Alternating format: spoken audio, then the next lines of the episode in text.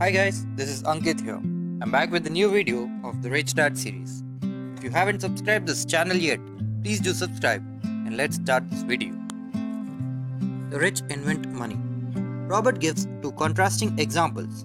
First, the story of Alexander Graham Bell being overwhelmed by demand for his product and trying to sell his company to Western Union for $100,000. Western Union didn't see the opportunity and turned him down, and a multi billion dollar industry emerged.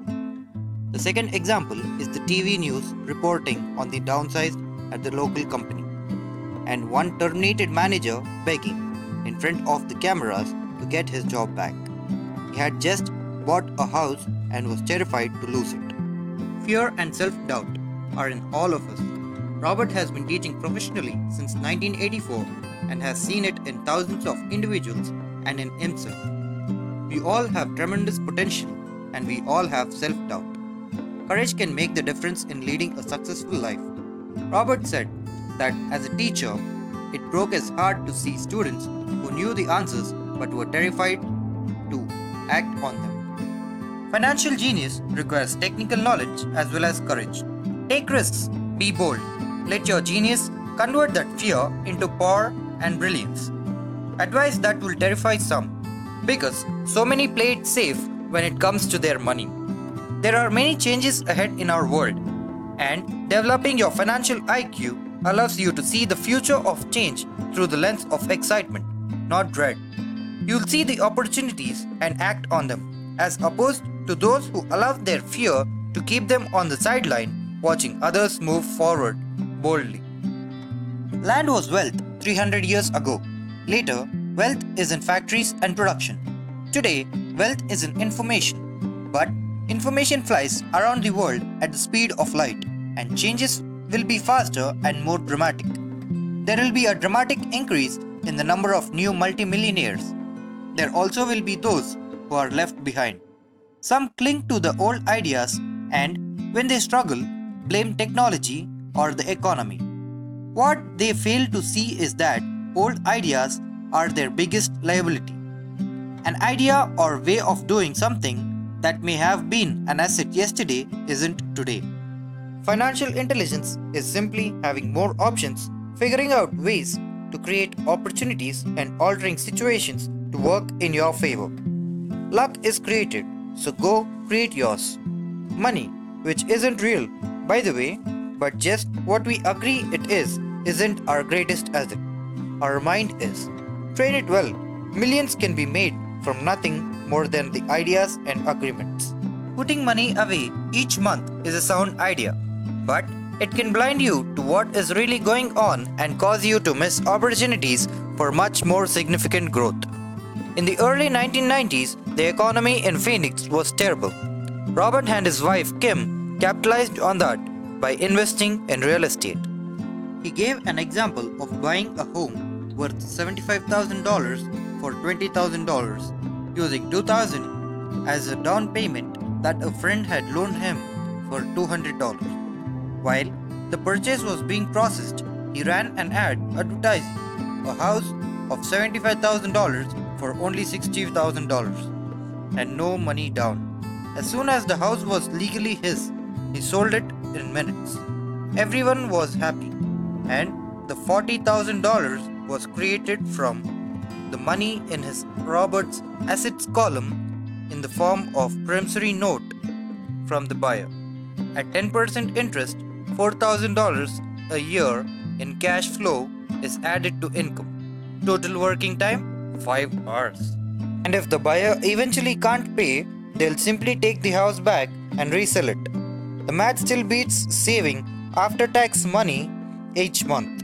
It's legal to escrow company handles the servicing of the payments and the Robert and Kim don't have to deal with fixing roofs or toilets because the buyer owns the house. A few years later, Phoenix markets strengthened and it wasn't worth their time to ferret out the deals, so they moved on. Market conditions may be different where you are, so the strategy may not work for you. But the example illustrates how a simple financial process can create hundreds of thousands of dollars. with little money and low risks. It is an example of money being only agreement. Would you rather work hard, pay taxes, and save from what's left? With any growth also being taxed? Or take the time to develop your financial intelligence? Markets go up and down, and investments come and go. The world is always handling your opportunities of a lifetime. You simply need to be able to see them. Robert shares another example of buying a house for $45,000 in a depressed market in Portland, Oregon, and renting it out for a very little profit. But a year later, the market picked up and he sold it for $95,000. Reinvesting the capital gains into a 12 unit, $300,000 apartment house in Beaverton, Oregon. Two years later, that was sold and the profit put into a 30 unit, $875,000 apartment building in Phoenix. A few years later, an investor offered $1.2 million for the property. It's an example of how a small amount of money can grow into a large amount. The more you develop your financial intelligence, which takes time, the more opportunities will be offered to you. Robert's philosophy is to plant seeds in his asset column. Start small and plant seeds. Some grow, some don't. Some grow into millions from little investments. Robert and Kim also have a stock portfolio where they buy high risk, speculative private companies that are just about to go public. It's a risk, but the more you develop your financial intelligence, the lower the risk becomes. The smarter you are, the better your chances of beating the odds. Some may argue that there aren't real estate bargains where they are, but Robert said there are prime opportunities everywhere that are overlooked. Most people aren't trained financially to recognize the opportunities in front of them. As you develop your financial IQ and begin to put it into practice, remember to have fun. Sometimes you win, sometimes you lose, but always have fun. Don't be afraid of losing because failure is a part of the process of success. There are two kinds of investors those who buy a packaged investment from a retail outlet, such as a financial planner, and those who create investments. These are also known as professional investors. If you want to be the second kind of investor, you must develop three main skills. First, find the opportunities that everyone else missed. Second, raise money. And third, organize smart people and hire those with more intelligence than you. There is always risk, so you must learn to manage it rather than avoid it.